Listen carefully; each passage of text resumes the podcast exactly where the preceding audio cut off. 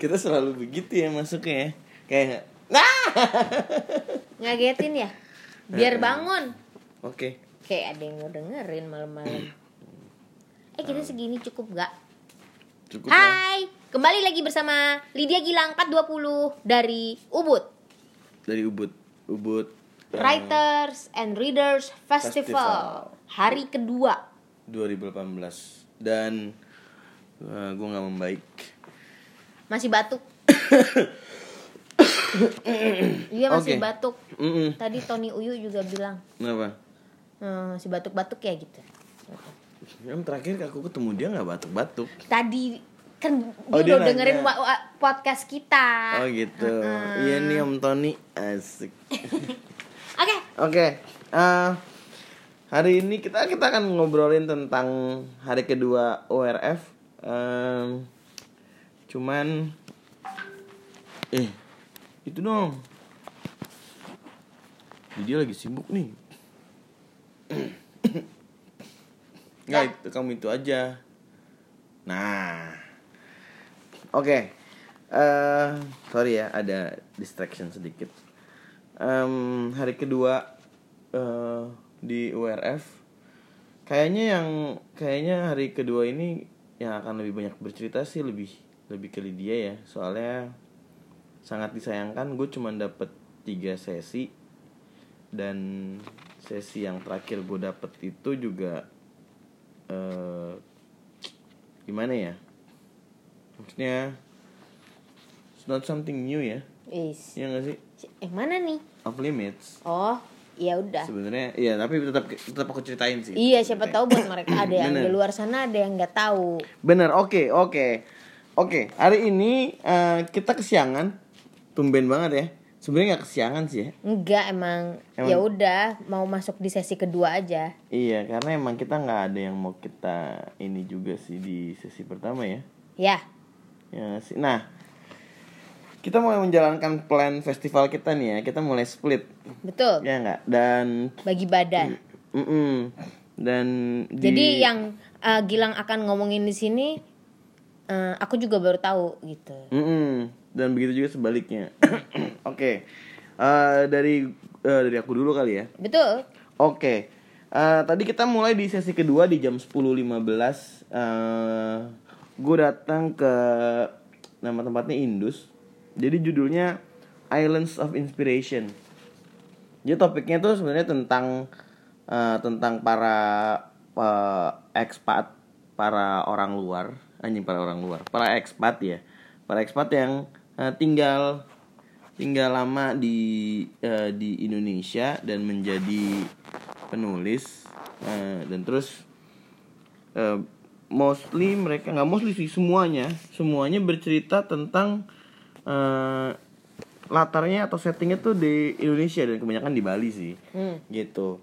Terus dibahas lah eh, sampai lo kok bisa sih gitu? Biasanya kan orang itu nulis eh, something with- yang yang sesu- sesuatu yang familiar gitu sama mereka kan. Iya, heeh. kayak eh, rumah masa kecil gitu atau eh, tempat mereka tumbuh gitu. Nah surprisingly mereka menulis tentang eh, daerah menggunakan latar atau daerah yang eh, mereka sebenarnya belum lama juga tinggal di sini gitu. Nah terus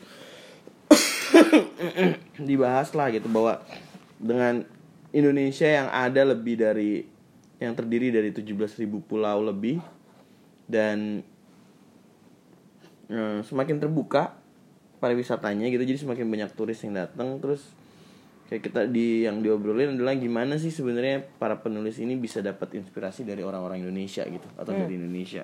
Hmm.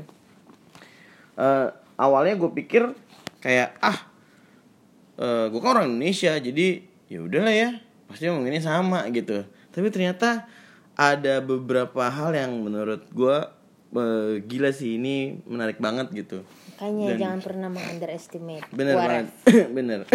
Nih salah satunya tapi gini ya di topik di session yang kali ini kayaknya gue juga nggak bisa eh, menyimpulkan jadi satu gitu. Jadi eh, yang yang aku lempar nanti lebih ke quote quote nya mereka gitu Oke. Oke, yang pertama tentang eh, orang Indonesia. Jadi ada gue lupa siapa yang ngomong.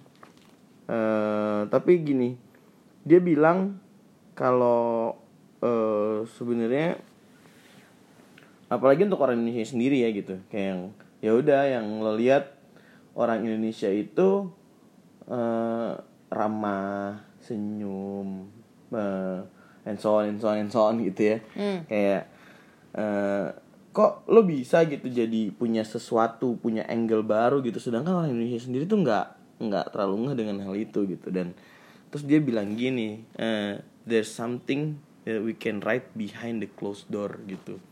Jadi sebenarnya yang bikin menarik ya eh, mereka ini tuh eh most eh, ke- ke- mereka kebanyakan lebih milih homestay dibanding eh, nginep di hotel. Hmm.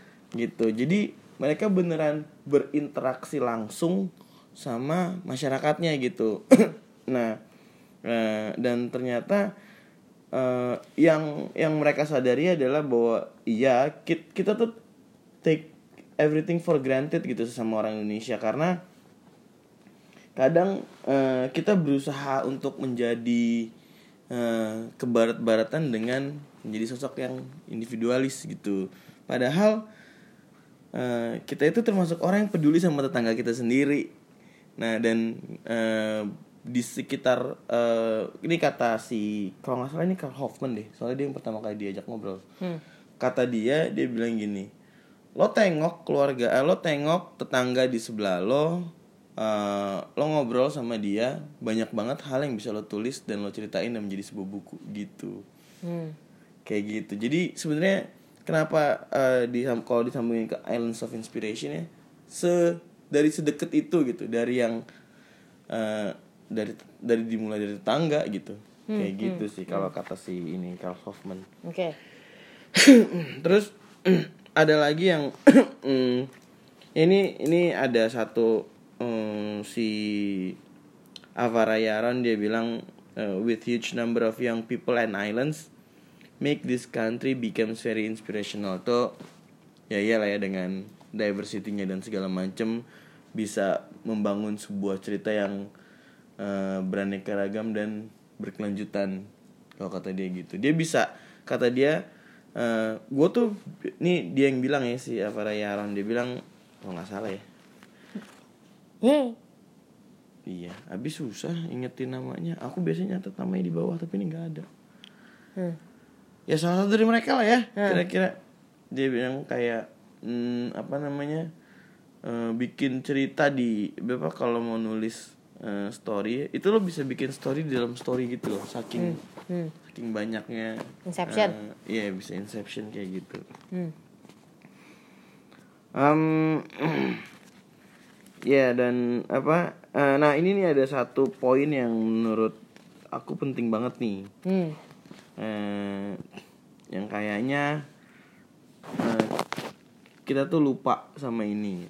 Jadi hmm, ini aku kayak skip nih dari mana datangnya. Cuman begitu aku denger yang wih gitu. Jadi dia bilang gini understanding can only takes place uh, with listening gitu dia bilang gitu jadi nah eh, kalau menurut aku kita tuh udah mulai lupa untuk mendengarkan gitu kalau dulu mungkin dengan culture kita dan segala macamnya kita tuh kayak yang eh, apa ya ada di sana gitu buat tetangga buat temen gitu yang sekarang tuh lebih ke lo dengerin gue dong gitu Hmm. hmm. sedangkan dulu kita cenderung untuk lebih mendengarkan Self center. Iya sekarang jadi kayak gitu Me me me me. iya sesuai dengan generasinya Hmm. gitu sih Hmm. Hmm. paling eh, ya itulah yang bisa di itu yang bisa dipetik asik bisa dipetik bisa dipetik eh, dari Islands of Inspiration Kuat kuat. sama ada ini satu pertanyaan tadi tentang bahwa apa eh jadi ada satu ibu-ibu Hmm. kayak orang Australia deh Dia nanya, dia bertanya betul? Eh, ini kan Apa salah satunya ada orang Indonesia, eh ada salah satunya ada orang India kan nih. Hah. Ah, si An siapa lah itu ya namanya. Hmm. Jadi dia nanya, Anuradha Roy. iya dia ya. Hmm. Eh, tanya, lo lo aware nggak kalau sekarang tuh India a new mecca for uh, Balinese people katanya gitu. Oh ya? Enggak sih orang Australia ini, ibu-ibu Australia ini.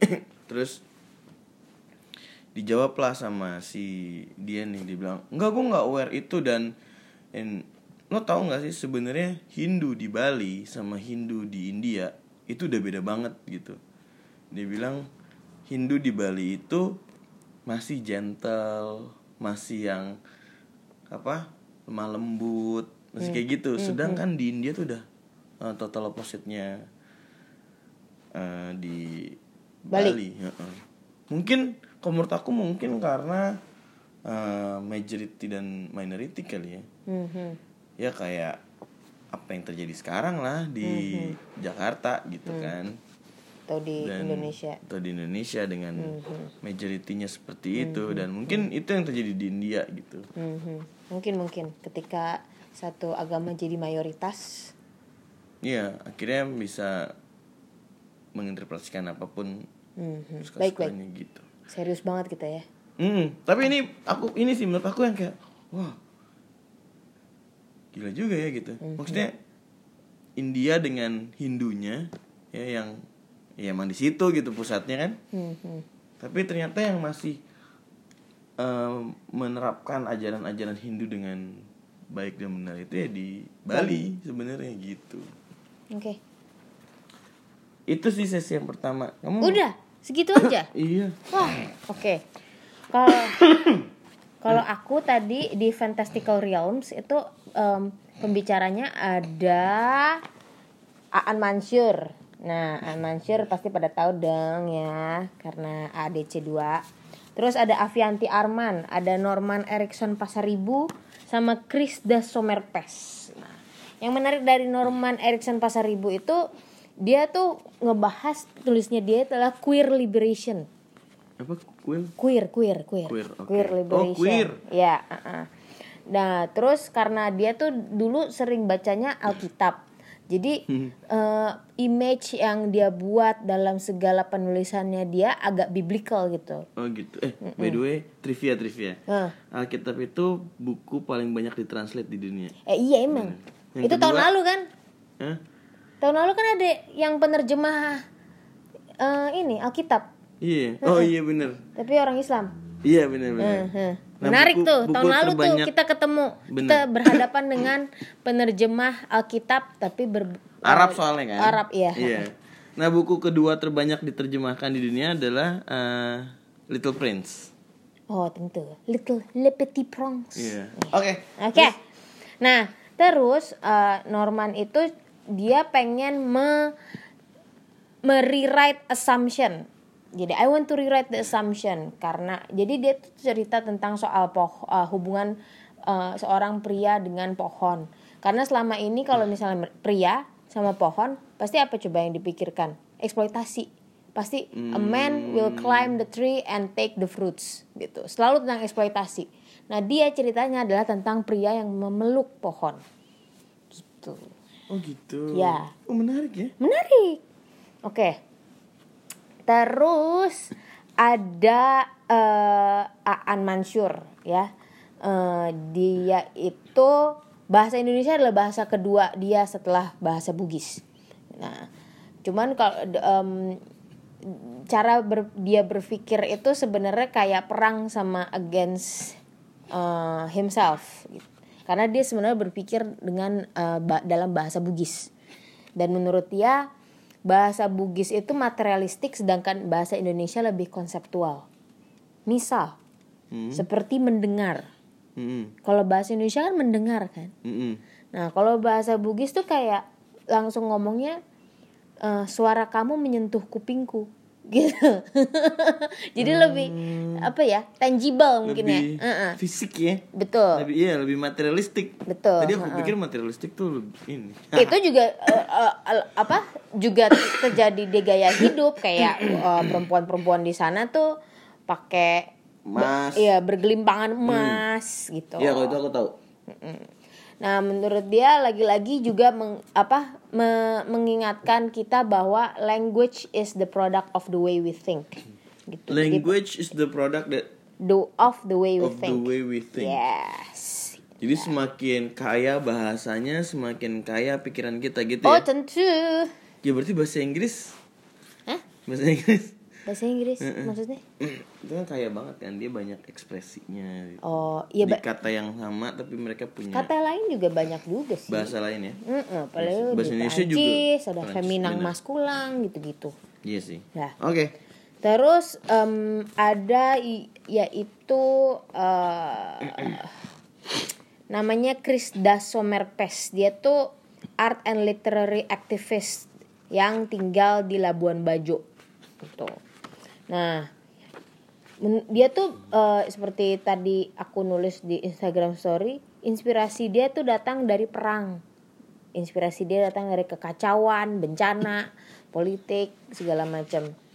Eh, karena dia ngelihat bahwa dia, dia ngomong dari point out satu fakta yang lagi eh, eh, apa fenomena bahwa sekarang tuh orang lagi menggadang-gadang Labuan Bajo jadi Bali kedua kan Mm-mm. gitu jadi semua orang ke Labuan Bajo gitu terus mulai berdatangan eh, dari apa suku-suku dari daerah lain gitu ke Labuan Bajo gitu Oh, nesting di sana. Hah? Bukan nesting. Iya, pokoknya mungkin mencoba peruntungan atau gimana Iya. karena emang itu udah jadi eh, apa? The second sumber eh, ini juga apa Pariwisata, pariwisata. ya? Tapi dia ngerasa menemukan cerita bahwa justru banyak juga perempuan-perempuan yang tidak bisa dapat air bersih gitu di situ.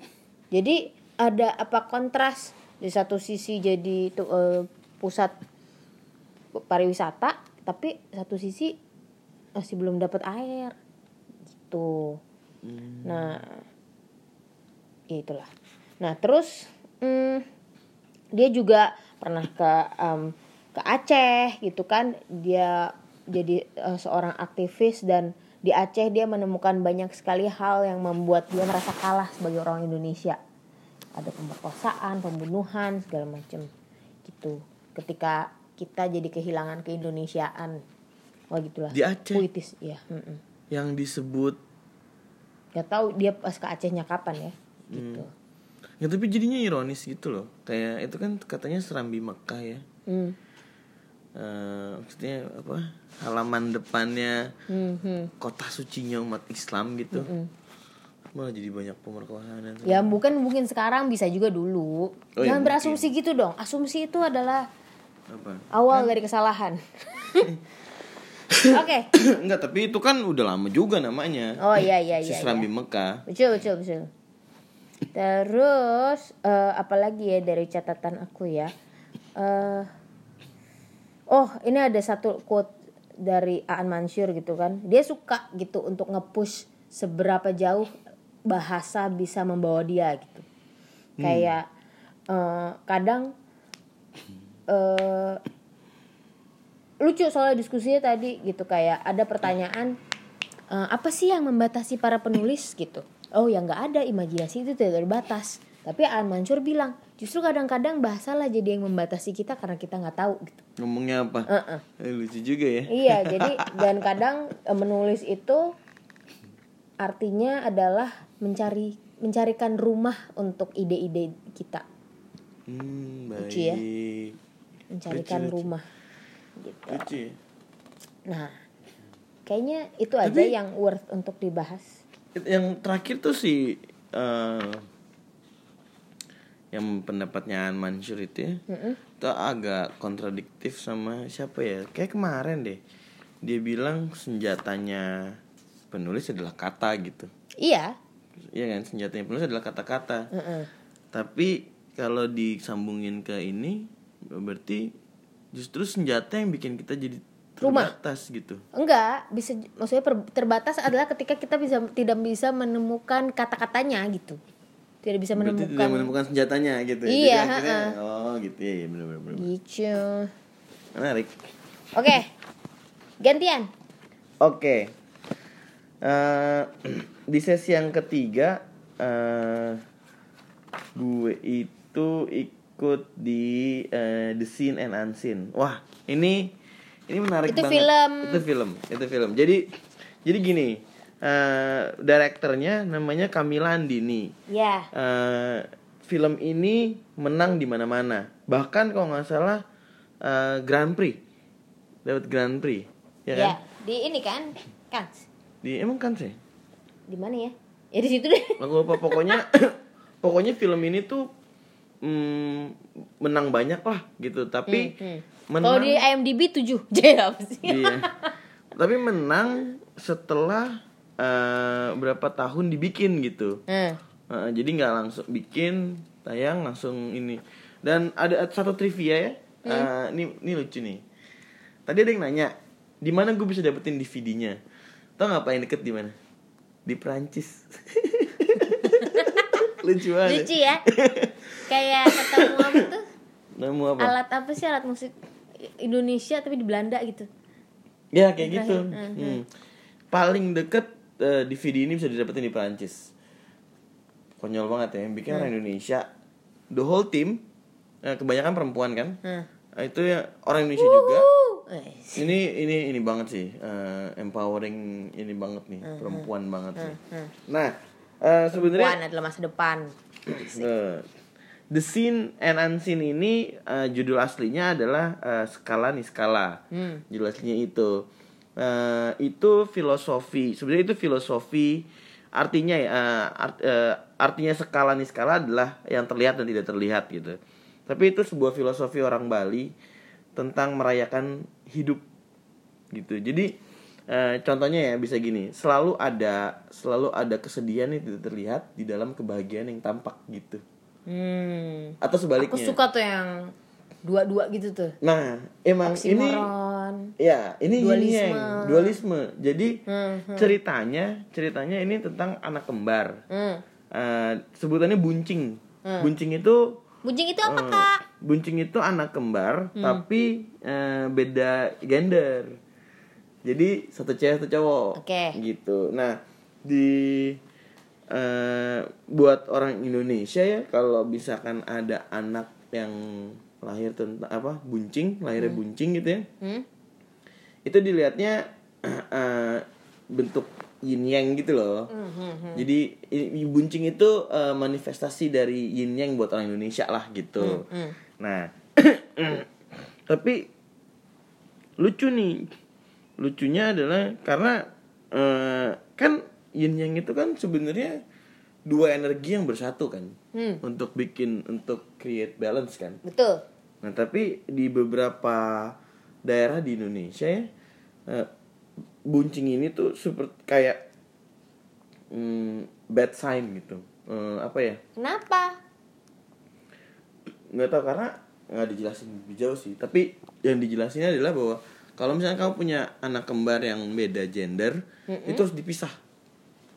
Gitu. Itu harus di harus dipisahin karena eh, nggak nggak oke tuh, nggak nggak apa? nggak hoki lah ya, nggak nggak nggak membawa rezeki gitu.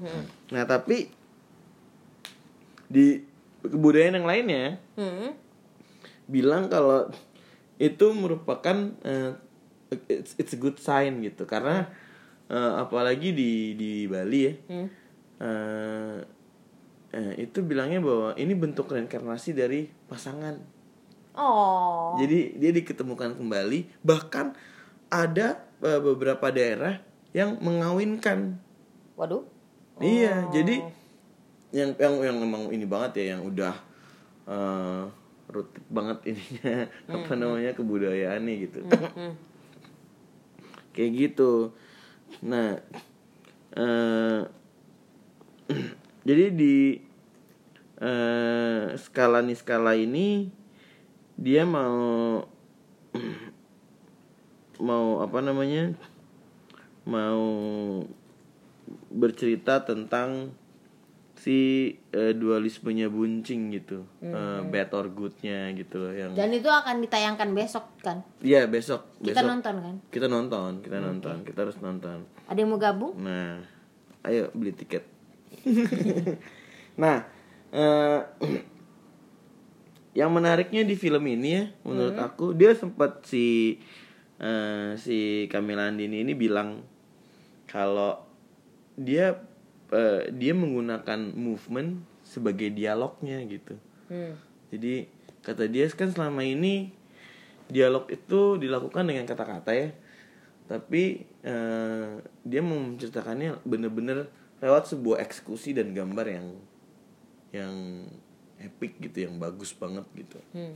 kayak gitu nah mm, yang lucunya ya mm, pas dia lagi cerita tadi jadi dia tuh mm, bikin buncing ini kan eh bikin buncing bikin eh, skala apa skala nih skala ini sebelum nikah kan Hmm.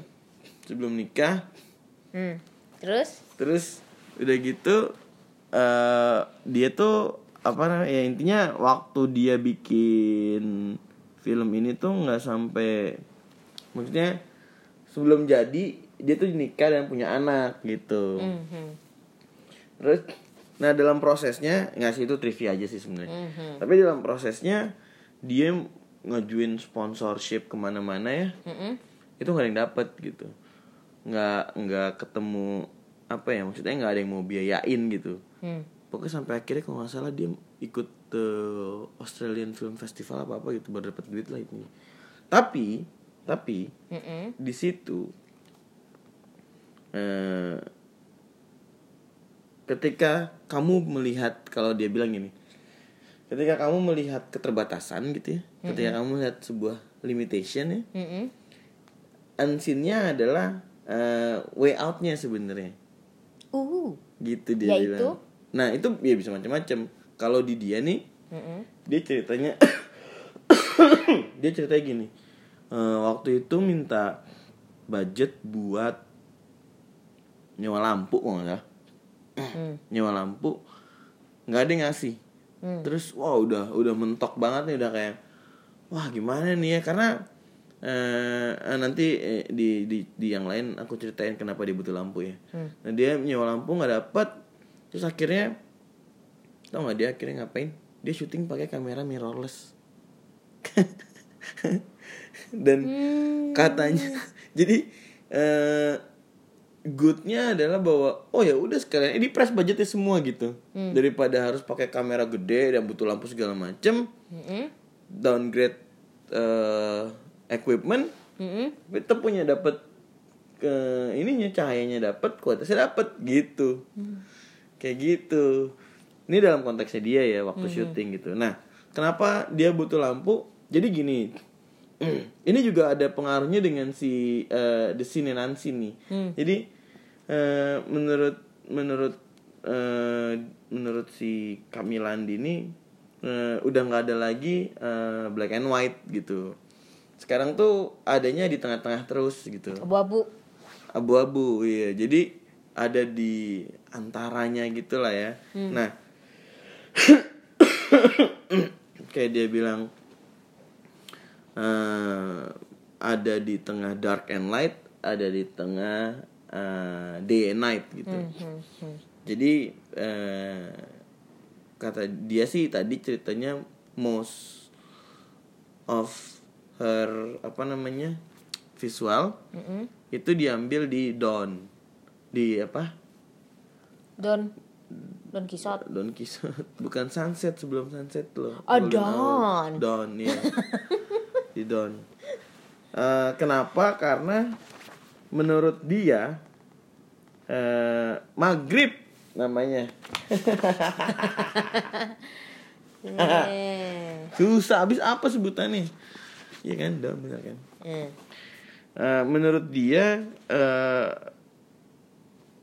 di saat itu eh, itulah momen paling spiritual buat orang Indonesia gitu karena Sore. sore tapi kalau sore kan sih ya. nah itu udah nah di situnya dia di situnya di di waktu yang spesifik gelapnya itu Hmm. Bukan Oke dibatuk. wah aku mau sembuh berarti Seen and unseen. kamu nunjuk aku yang ansin nih Iya. tadi sampai mana tuh aku oh iya Don, Don. eh eh, eh, dia bilang paling spiritual kenapa karena Eh, contohnya di Hindu kan ada eh, berdoa kan Hmm. pas eh, pas terbenam kan Hmm. di Islam ada sholat maghrib tapi ada kepercayaan juga bahwa ketika ada apa namanya eh, ketika matahari terbenam setan pada di luar Hmm. gitu jadi ada dua eh, pintu-pintu dunia lain terbuka dia bilang gitu jadi eh, si tepat ketika matahari terbenam itu ya itu momen paling spiritual kenapa karena semuanya ada di situ gitu Hmm. hmm. dan itulah Ngumpul ngariung. iya yin yangnya eh, dunia tuh ada di situ gitu gila ya makanya tadi aku langsung bilang kita harus nonton film ini karena uh dalam Kita punya juga privilege loh bisa nonton ini. Susah loh. bener dan Harus ke oh Perancis. menarik banget nih jadi besok ke abis nonton langsung tanya jawab sama dia Q&A. Q&A Apa sih? Iya. langsung tanya abis- jawab Abis itu juga ada Dewi Lestari tuh mau apa perform perform dia ngapain Teater. buku barunya Aroma Karsa. Oh. Mm-mm. Ya, terus ya itu sih yang apa yang di catatan aku tentang ini oke. tentang Camilla Andini Oke. nextnya apa di Eh nextnya adalah aku tadi duduk di MeToo. Hashtag Hashtag MeToo. ini Kalau movement yang iya, terkenal banget itu ya eh, iya, heeh. MeToo hashtag yang udah ya bergerak di bola dunia gitu kan. Ada macem-macem gitu. Kiki merek kertas Kamu tau nggak? keluarga Rio Dewanto punya itu. Eh kok Rio Dewanto sih? Siapa membalap?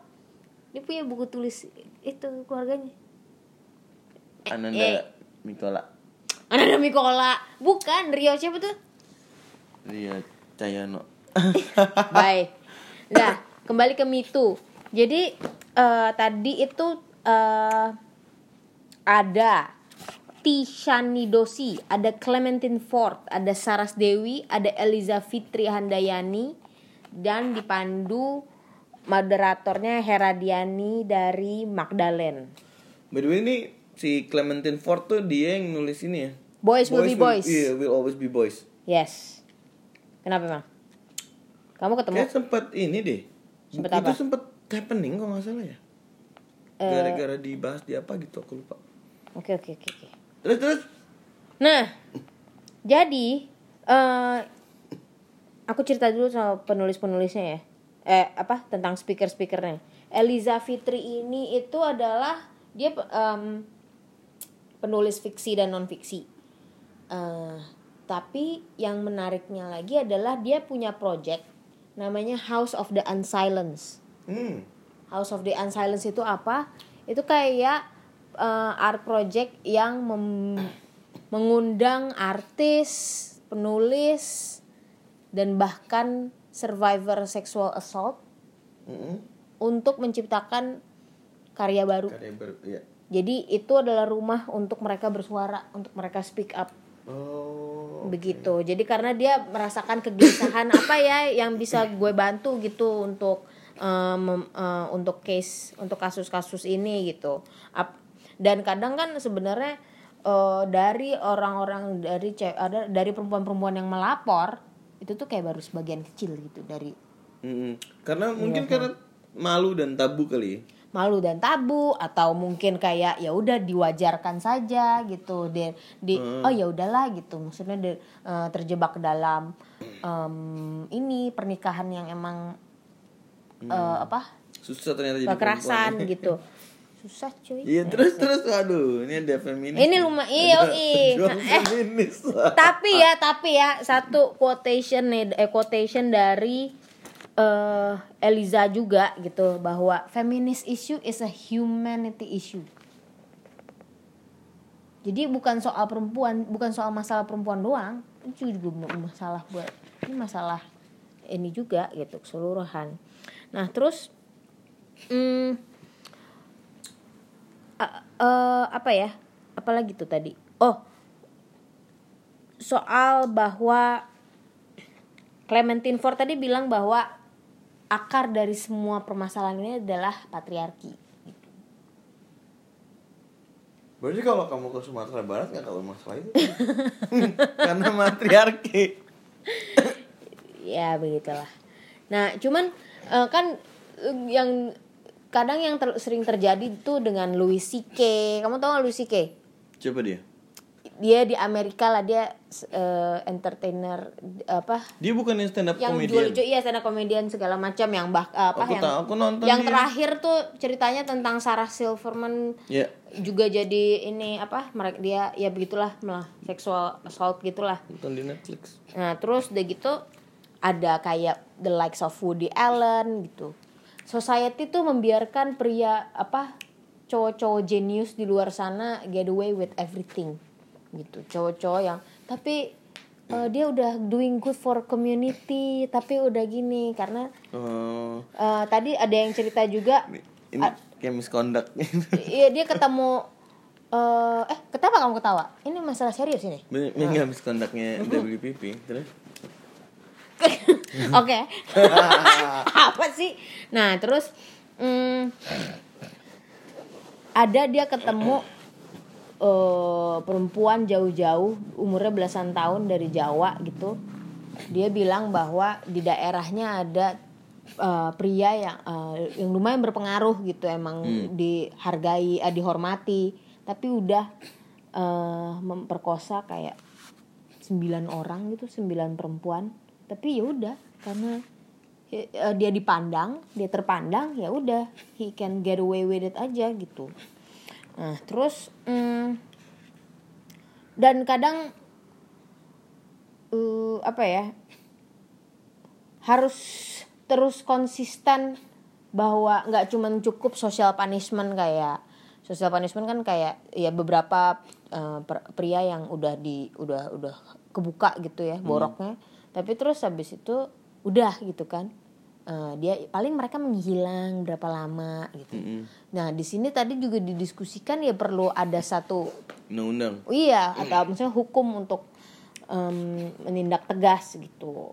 Nah, terus eh, salah satu yang dibahas lagi sama si Clementine Ford itu adalah gimana nih nextnya kalau emang udah generasi ini sudah terlalu busuk, eh, maksudnya udah terlalu apa ya mendalam masalahnya, ke mana kita harus memulai, ke mana kita harus membuat langkah baru, yaitu adalah ke anak-anak, Gitu.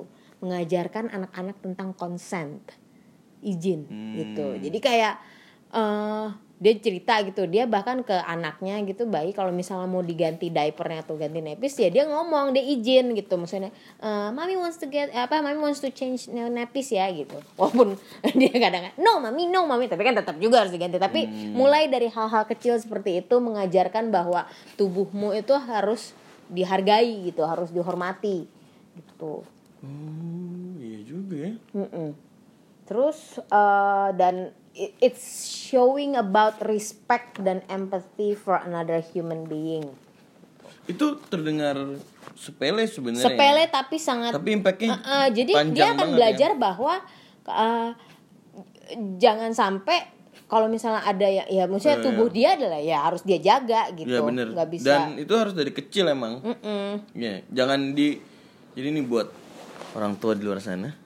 ya mungkin kita, ada gunanya walaupun Iya. kita belum punya anak gitu ya. Hmm. Jadi jangan yang sini mama ganti popoknya gitu jangan kayak gitu gitu ya. tetap, apalagi kan suka tiba-tiba di, depan didodorin, umum ya. nggak di depan umum Iya wek, sih wek, wek, bener wek, tuh. gitu. Itu juga ya itulah Ah. tapi ya itu tadi cuma cerita aja ya siapa tahu berguna bener. terus dan salah satu juga yang eh, definisi yang tadi juga di point out itu di di sesi tadi adalah seks itu should make people more human not less human Notasimen tuh gimana? Not less human tuh kalau misalnya tidak ada izin, tidak ada konsen, terjadi pemerkosaan atau pemaksaan, Oh. itu akan membuat eh, korban merasa kayak less human kan? Hmm, Nah itu bukan yang benar gitu. Hmm, Wah gila serius banget kita ya, nggak apa-apa. nggak apa-apa ya?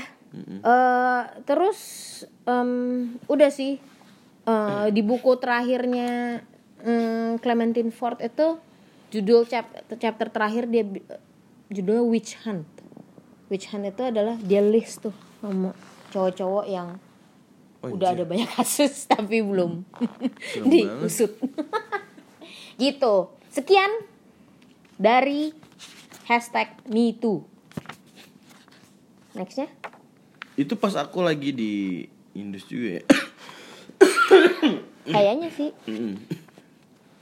Di jam yang sama eh, di sesi yang sama eh, aku ke itu di Ke mana tuh? ke Indus jadi eh, judul eh, topik topik sessionnya off limits Hmm. Em, speakersnya bukan orang baru speakersnya Udah tahun ketiga ya kalau salah. ya? udah tahun ketiga ya benar tahun ketiga Eh, dia ada si ini eh, Jenner Mesa Ayu Hmm. dia itu eh, writer dan aktivis ya Mm-mm. seorang feminis seorang feminis dan aktivis perempuan Hmm. gitu terus ada juga Nuril Basri Eh, Nuril Basri nih dia itu kok nggak salah gedenya di pesantren deh Hmm. Terus ada Feby Indri, Indirani sama Norman Erickson Pasaribu. Norman Erickson Pasaribu ini yang tadi dibahas sama Lydia di Fantastic Realms ya. nah, eh, kebetulan gue juga nggak lama di situ karena em, gue lupa kalau kita akan podcast tema eh kita akan podcast ya. Jadi pas gue tahu oh ini akan sama seperti tahun lalu dan tahun lalu dan tahun-tahun sebelumnya gitu ngomongin tentang eh, bahwa perempuan itu Apalagi di Indonesia. apalagi di Indonesia ya apalagi di Bali dengan kasta dan segala macam terus ada Jainar ada Jainar Maisayu yang eh, selalu melihat bahwa eh, perempuan khususnya perempuan Bali itu eh, apa namanya eh, warga kelas 2 gitu yang padahal dialah kekuatan sesungguhnya dan segala macem. Jadi aku nggak naruh perhatian segitunya gitu. Tapi ada beberapa yang menarik. Salah satu datang dari eh, dari si Norman Erickson Pasaribu Hmm. dia bilang gini liberation is only possible if we can imagine it dia ngomong hal yang sama ya Iya ngomong yang sama nih. Aku nulis juga. Mana tuh tadi? Aduh. Dia ulang ya. Dia ngulang banget ya anaknya ya. Gap dan nih. Kagak mana sih tadi? Nih. Tuh. Hmm. Imagination. Liberation kan? Ini benar liberation is only possible if we Iya. imagine it. Nah, Hmm, dan dan menurut aku ini eh, lumayan menarik sih sebenarnya. hmm. Eh by the way kamu tahu nggak dia eh eh, buku dia dipublishnya sama publisher Inggris loh. Oh iya iya dia bilang. Karena di sini ditolak-tolak. Di sini dia. Mm-mm. Akhirnya yang nge-publish dia di publish di UK kan? Hmm. Hmm, Hmm, bener. Nah, eh itu kata dia. Kalau kata eh si Nuril Basri ya, yang tadi anak pesantren. Nah, si Nuril Basri ini punya buku, eh, aku lupa judulnya apa, tapi ceritanya aku ingat. Ceritanya tentang eh, seorang laki-laki Mm-mm. yang mm, belajar di pesantren di Islamic boarding school eh, tapi sambil nyari duit juga di gay bar gitu Wow. Iya Dualisme. dualisme emang dualisme itu ya Enggak ya? kayak bukan deh bukan dualisme deh. Dia ditanya kalau pas ditanya kenapa karena kalau menurut dia gini kita harus deliver cerita yang orang belum pernah dengar gitu sebelumnya. Maksudnya eh, ya mungkin apa namanya? Apa tuh?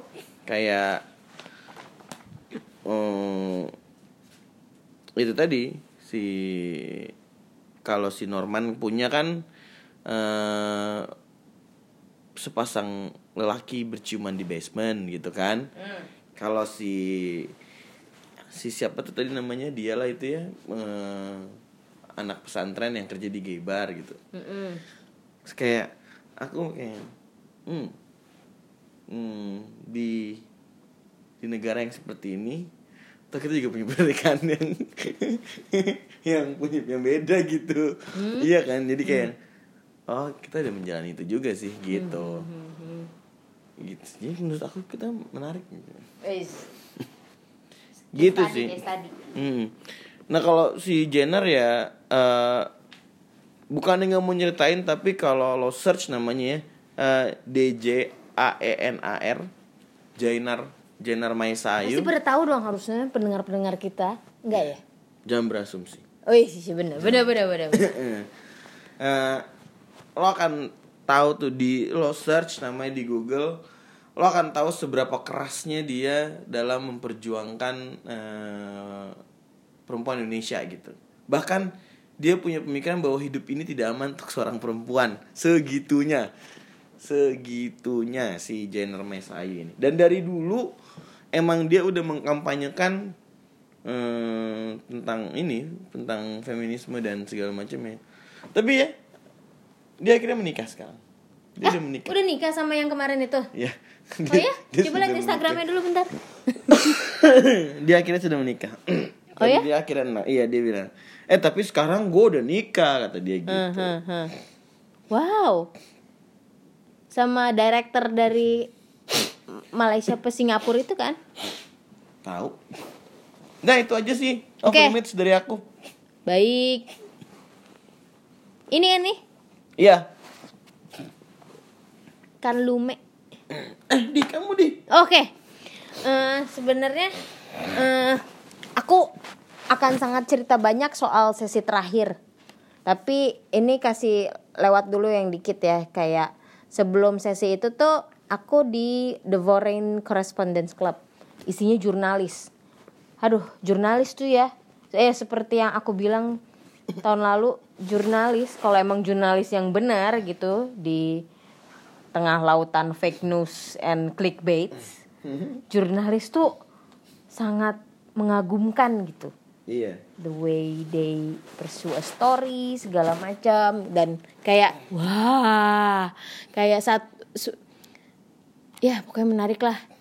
Eh, ada satu yang menarik dari fakta sesi tadi jadi mereka itu kan adalah jurnalis-jurnalis eh, foreign gitu kan misalnya tapi kerja di Indonesia atau di mana. Nah ada satu pernah juga di Cina. Jadi kadang-kadang kalau misalnya kayak press Ci- Cina lagi apa mereka kan pasti dibatasin kan apa yang mereka omongin apa yang mereka angkat jadi berita. Mm-mm. nah biasanya mereka bocorinnya lewat yang foreign gitu. Jadi dikasih oh gitu. Eh, eh, bocoran. Karena dia nggak bisa gitu eh, taruh itu di koran dia. Oh karena dikontrol ya media massa nggak dikontrol. Jadi ya. se- sering terjadi tuh eh, press-press lokal kayak ini nih kasih gitu ke press-press fo- apa foreign.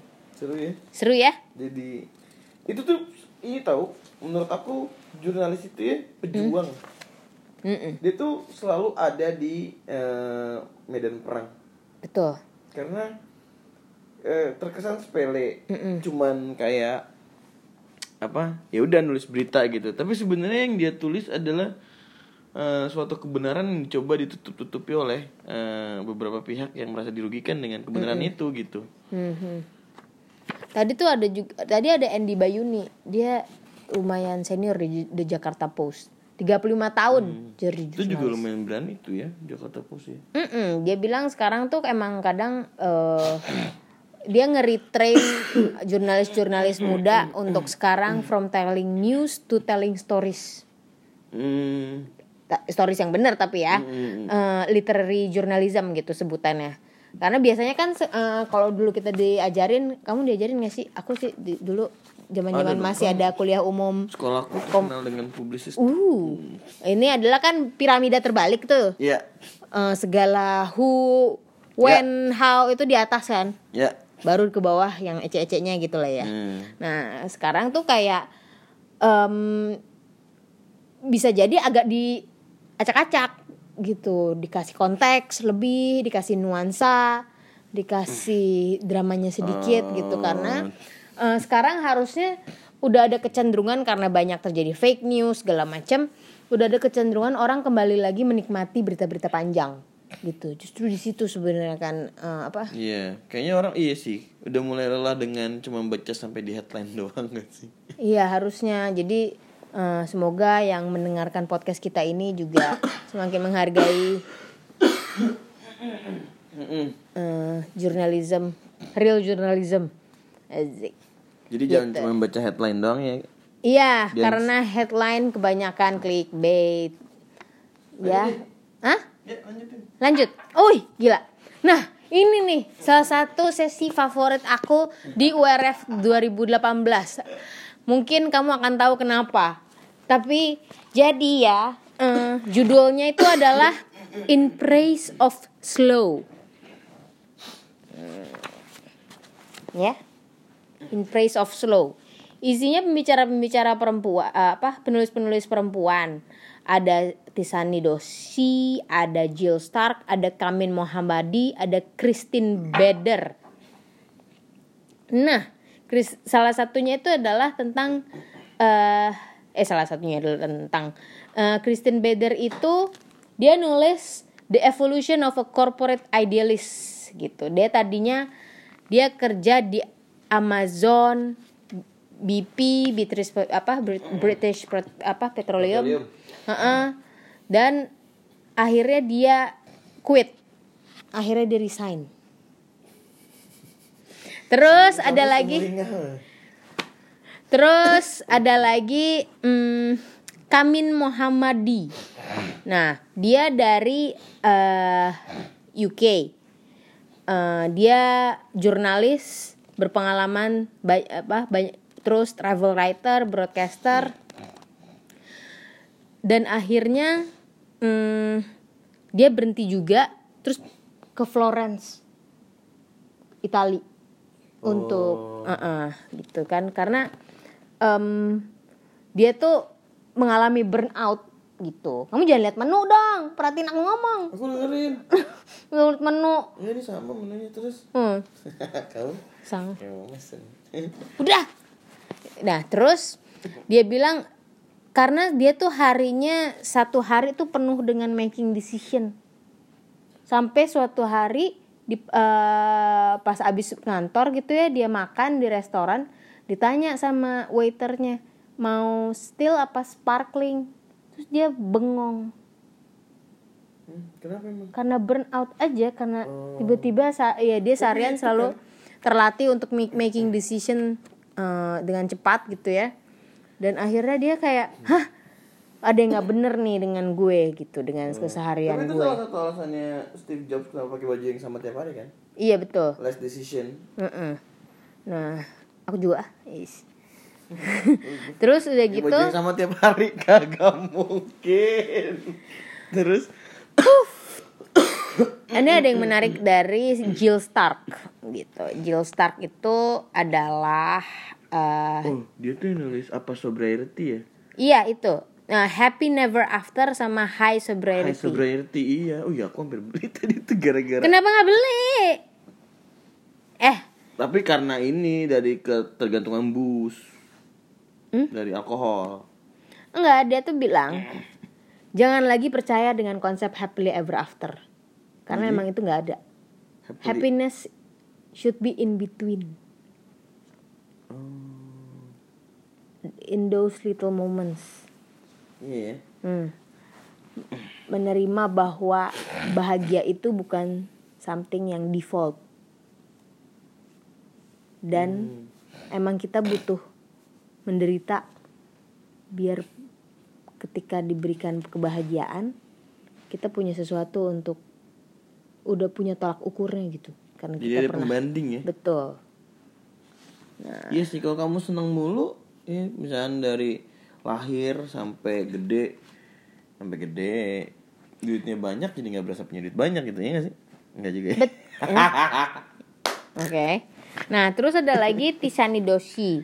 Dia award winning poet, novelis, eh, novelis sama dancer. gitu. Nah, dia tinggal di Ka- Andaman apa Thailand atau Tamil Nadu jadi di pantai. Jadi dia sama suaminya emang menghargai kehidupan yang eh, slow living tadi gitu. Hmm. Eh, dia nggak punya bel pintu terus dia tinggal di pantai di antara dua fishing village tetangganya nelayan dan terus eh, sehari-hari terus dia ditanya kan "Eh, sehari-hari ngapain? gitu. Eh, ya udah bangun pagi jogging sama suami terus main sama eh, three beach dogs who adopted us lucu ya. Jadi dia bilangnya anjing pantai yang mengadopsi mereka dia dan suaminya. Terus eh, suaminya in charge bikin makan siang dengan dan dia dinner gitu. Abis itu suaminya penulis juga. Suaminya bekerja nulis di kamar dia juga nulis eh, di kamar. Terus abis itu sore-sore mereka eh, jalan lagi keluar terus pulang dancing. Nah ini ada lagi yang menarik. Karena dia dancer dia menghargai musik. Dan di musik itu adalah dengan dengan menari dan berma, apa mus- mendengarkan musik dia menemukan dif, eh, tempo yang berbeda-beda gitu different tempo. Dan filosofi di balik musik itu sendiri adalah eh, kita tuh nggak bisa menjalani hidup di konstan. Diulang ah habis ada gangguan batuk. Oh iya gimana? kita tuh nggak bisa hidup menjalani hidup di uh, constant crescendo. Hmm. refrain gitu ya pas lagi naik crescendo gitu kan kita tuh harus tetap perlu tanjakan gitu. You have to build up to that crescendo point gitu. Dan kadang emang uh, speed itu sangat sedaktif dia bilang menjadi cepat tuh sedaktif gitu. Hmm. cuman ya kadang kita menghargai sesuatu hanya dengan berjalan pelan. Gitu. Nah terus em, si Jill Spark ini tuh kayak nge-strip off lagi kayak eh, sekarang nih kalau misalnya kita nggak kerja gitu who am I without that job title Mm-mm. jadi justru kita balik lagi gitu kebalik lagi ke siapa diri kita sendiri gitu. dan mungkin mulai dengan uh, having a sense of joyfulness small joyfulness kayak dia gitu kayak dia punyanya kucing nah tapi terus dia suatu hari karena dia mau menghargai hal-hal kecil seperti itu dia ke uh, dog park. Dan dia ngeliat gitu anjing lagi lari tapi lari yang kayak yang dengan happy-nya. Yang kayak wow gitu. Nah terus kalau yang em, Kam- Kamin Muhammadi tadi dia kan pindah ke eh, Florence gitu. Dan dia cerita suatu hari. Tadi aku udah cerita ya tapi kamu dengerin mau dengerin nggak? Seperti layaknya pendengar-pendengar Mau podcast dong. kita. Nah dia jalan suatu hari ke eh, ke market. Terus pas pulang dia ketemu kafe yang lucu gitu. Nah terus dia mau beli kopi kan? Dia mau beli kopi bilang nih ke orang Italinya beli kopi eh oke I- I- apa mau kopi apa to go. Hah? Gimana? Katanya masih itunya. To go? Ya eh, dibawa pulang. Maksudnya gimana? Gitu iya gue mau bawa kopi gue mau beli kopi sambil gue jalan pulang. Terus dimarahin sama penjualnya. No you sit down and enjoy the coffee gitu katanya. Kayak gue bikin cappuccino terbaik di eh, satu Florence dan lo harus duduk berhenti minum menikmati dan melihat dunia berjalan di luar sana gitu. Dan karena itulah sebenarnya hadiah-hadiah kecil dari semesta asik Itu ya small happiness itu ya. Betul. In between sebenarnya. Iya, heeh. Dan dia juga cerita, benar juga sih. Dan emang eh, nggak perlu kita terus tiba-tiba ke Bali atau tiba-tiba ke eh, ke mana ya, ke ya berlibur atau apa. Komodo gitu ya. Heeh. Labuan Bajo. Tapi justru kayak si Kamin ini dia pas balik ke London, kalau emang kita cuman berhenti aja gitu, kayak dia pernah di tengah keramaian London, di tengah keramaian London terus dia berhenti dan menghargai ngelihat ke atas gitu instead of looking down all the time buat ke handphone dia ngeliat ke atas dan ngelihat kayak pancaran sinar matahari yang kena ke gedung. Dan itu